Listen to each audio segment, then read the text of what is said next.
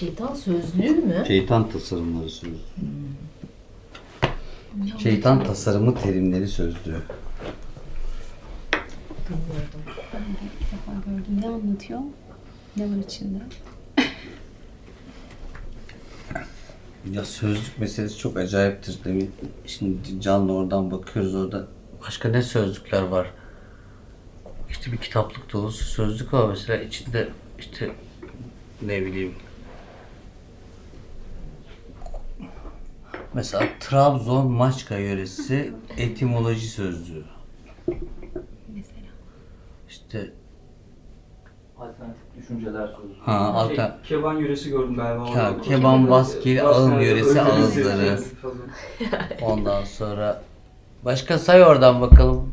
İbn Arabi. İbni Arabi sözü şu kadar. Sadece İbni Arabi sözlüğü yani. Ezoterik Okumak zaten e, bayağı zor. Ezoterik İyi- terimler sözlüğü, işte efendim Gizli bilimler. gizli, Gizli bilimler, bilimler. sözlüğü, efendim rakı ansiklopedisi, şarap sözlüğü, ee, başka Din ve inanç sözlüğü var. Müzik sözlüğü var. ne? Müzik sözlüğü var. Müzik sözlüğü, işte bota- sözlüğü var. botanik terimleri sözlüğü, Popüler tarih sözlüğü var. Bu da ilginç bir şey. Çok ilginçmiş gerçekten. lokantacılık terimleri sözlüğü, kitaplık bilim terimleri Peki sözlüğü sen gibi. meraklısın ve alıyorsun bir şekilde mi sana geliyor bunlar? Ben alırım. Hı. Yani bulduğum her iyi sözlüğü alırım.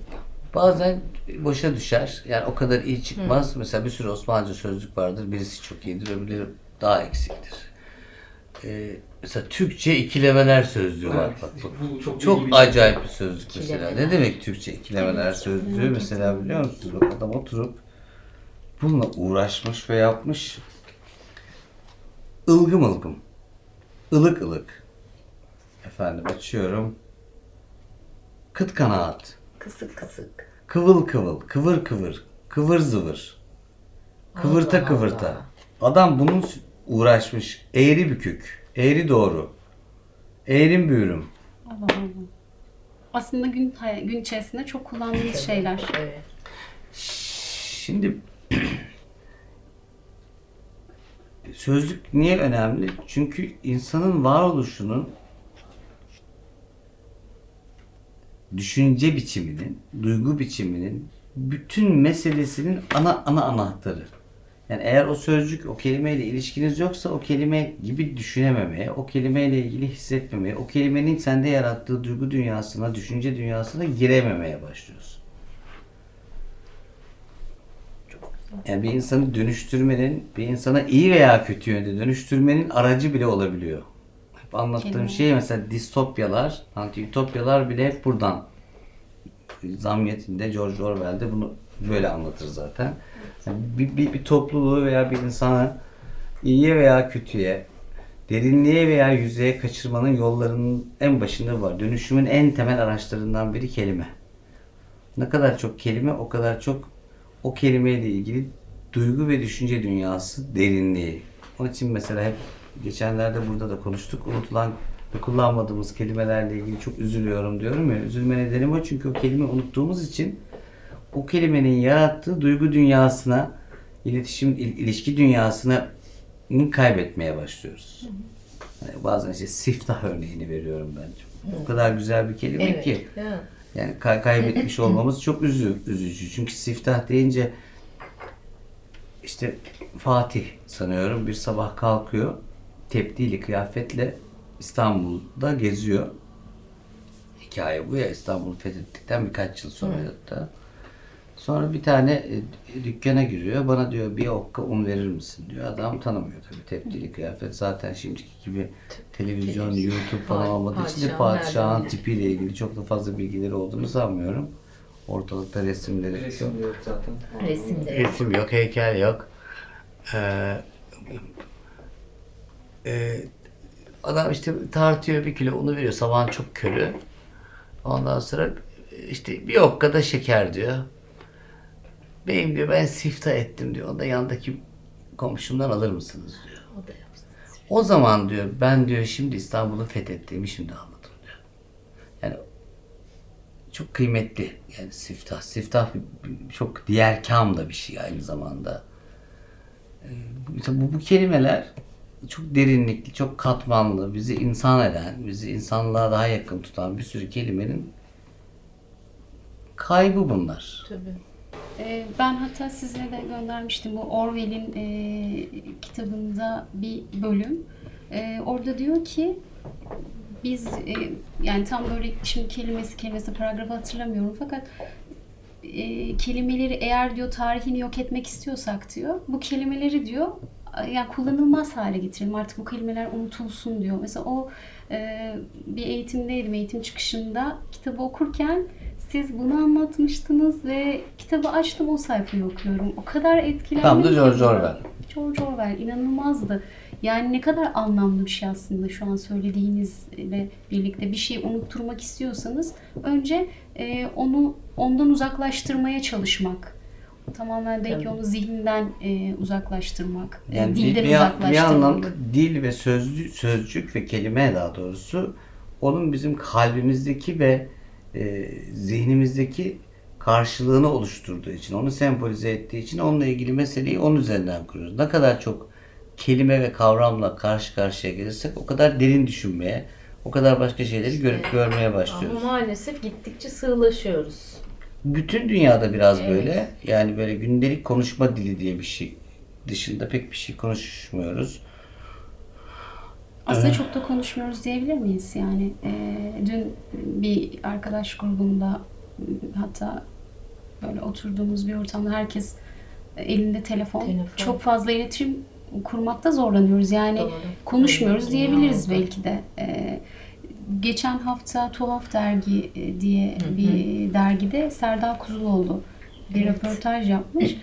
Orada e, artık hani bir 10 yıl sonrasında, belki 20 yıl sonrasında hiç e, Instagram hesabı olmayan ya da hani sosyal medyadan uzaklaştığım, uzaklaşan, uzak duran insanların aslında böyle çok elit bir tabaka gibi, aydın bir tabaka gibi olacağından falan bahsetmiş mesela yazısında böyle bir e, Bilmiyorum. şey Ben söylemiş. ben mesela bu kadar büyük e, fütüristik öngörülerde bulunamıyorum. Ben bana biraz fazla iddialı geliyor. Olanı, olanı daha çok görüyorum. Bilmiyorum. Yani böyle bir şey diyemem. Evet, Ve zaman- 10 yıl sonra belki de yani Instagram pat diye o kadar hızlı dönüşüyor ki güncelliğini bilmem nesini ve Kaybedecek. bilmem nesini getirecek. Yani Twitter'ın başladığıyla şimdiki Twitter'a bir bakın. Tabii. Ne Yani kadar başka şey bir şey olur. 10 yıl olabilir. 10 yıl kısmını şey söylemiş olabilirim. Yanlış söylemiş olabilirim ama hani geç gelecek dönemde aslında bununla ilgili bir e, öngörüleri ya da bununla ilgili bir takım e, şeyler olacağını Yani o söylemiş. dünya çok e, değişken senin dediğin gibi yani Çok hemen değişebiliyor. Facebook şu anda işte bizim annelerimiz falan kullanıyor artık. Evet, Facebook Yani- deyince mesela daha çok teyzeler, dayılar, amcalar O hale olmaya başladı mesela. Benim yeğenim var 16 yaşında Facebook falan diyor Mesela. yani. yani onlar için son derece demode bir şey. E, Instagram belki bir süre sonra o da ölecek. O da Yerine. Instagram gelecek. Bir şey. Neyse. Ya o mesela şeylere sadece olumlu olumsuz gözüyle bakmak değil ama kavramsal düzeyde sözcük sözcüklerle ilişkimiz, kelimelerle ilişkimizi taze tutmak, başka kelimeleri öğrenmek. Mesela orada şöyle şey var işte Alman atasözleri sözlüğü. Alman Alman efendim Fransız atasözleri sözlüğü gibi şeyler de var.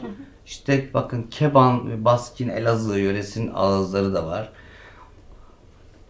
Bazen o kadar önemli bir şeyle karşılaşıyorsun ki ya ne güzel söylüyor diyorsun. Mesela e, Çanakkale'de Ayvacık ilçesi civarında, o Asos civarlarında ben e, Alzheimer olmuş birini gördüm.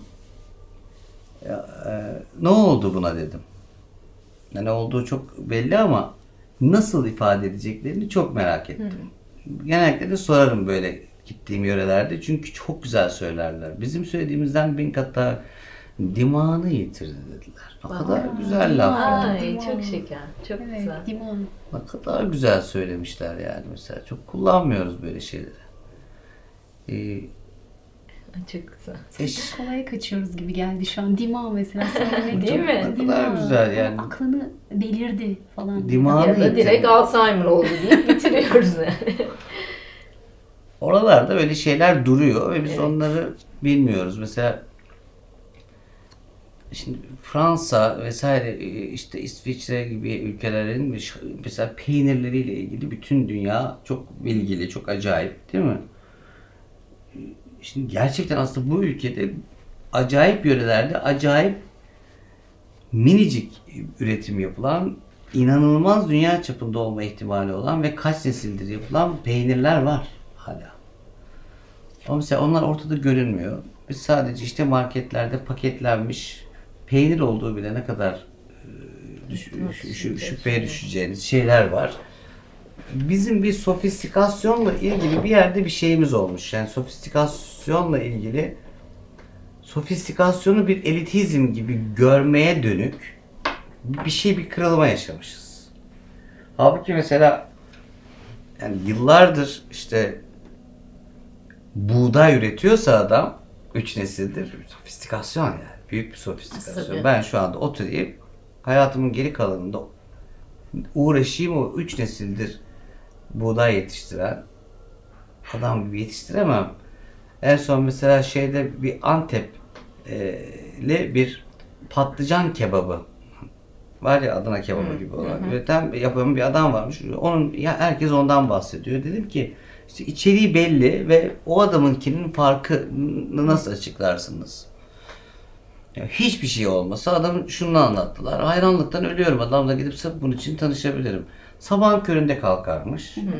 Hale gidermiş. Muhtemelen hale gittiğinde geldi yine deyip ona e, hale gelen en iyi patlıcanlar zaten onun önüne konuyor belli ki. Ondan sonra en iyi patlıcanları alırmış. Kaç kilo alacaksa o gün kullanacağı 10 kilo mu 20 kilo mu alırmış. Ondan sonra daha dükkan açılmadan girermiş. Patlıcanları tek tek elinde tutarmış. Şöyle kırarmış. Buraya atarmış. Ve onların içinden yaklaşık 3-4 kilo kullanabileceğini düşündüğü patlıcan kalırmış. Muhtemelen bunları gene birine veriyordur, Umarım. etmiyordur merak etme. hemen, hemen bir duya, duyarcılık yapmayalım ama Bir ritüel aslında. ama adam dokunarak bilmem ne yaparak patlıcanla ilgili inanılmaz bir demek ki sezgisel sofistikasyon geliştirmiş. Bunlar her zaman bilgi değildir. Tabii. Mesela bazı şeyler var ki ben kendimden de biliyorum. Kendim çok önemsediğim için söylemiyorum ama bazı bir şeylerimi e, öğrendiğim ve uyguladığım bazı şeyleri meslekten bir arkadaşıma kitapla anlatmam zor. Yani çok deneyimsel, çok sezgisel şeyler. Belki beraberce durar. Onun için eskiden mesela çok kıymetli bir şey varmış. O kelime de mesela şimdi kullanılmıyor mu? Hayır. Mesela bizde çırak deyince aklınıza ne geliyor bir düşünün bakayım. İşte bilmem ne de çırak, tamirci çırağı falan gibi basit değil mi? Basit, evet. Ya çırak dünya ne ver bir kelimesi. Ben keşke bir ustam olsa da çırağı olsam olsa. herhangi bir konuda. Yani ustalık ve çıraklık. Şimdi onların yerine böyle işte raporladığım kişi, Bağlı oldum. e, Yönetici, patron, birinci yönetici, pat- benim yönetici. patron, yönetici gibi. Hiç de aslında hiçbir duygusal içeriği olmayan. hiç tabii. daha sık arada kurulan hiyerarşik bağın şimdi hiyerarşi hiç sevmiyorum ben aslında. Ama o hiyerarşik bile bazen çok kıymetlidir. Nasıl kıymetlidir? Ee, mesela Kill Bill'deki Uma Thurman'a öğret, kılıç ustalığı öğreten bir Evet. adamın kıza neler yaptığını hatırlasanıza. Evet. Değil mi? Hatırlıyor Evet. musunuz filmin o sahnelerini? Bayağı Çok eziyetli net. gibidir. Bayağı. Ama o eziyet o kişinin kendisini yani usta gibi görünen kişinin kendisini daha değerli, daha kıymetli, daha özel, daha üste hissetmek için yaptığı bir sertlik değildir. Aynen. Evet.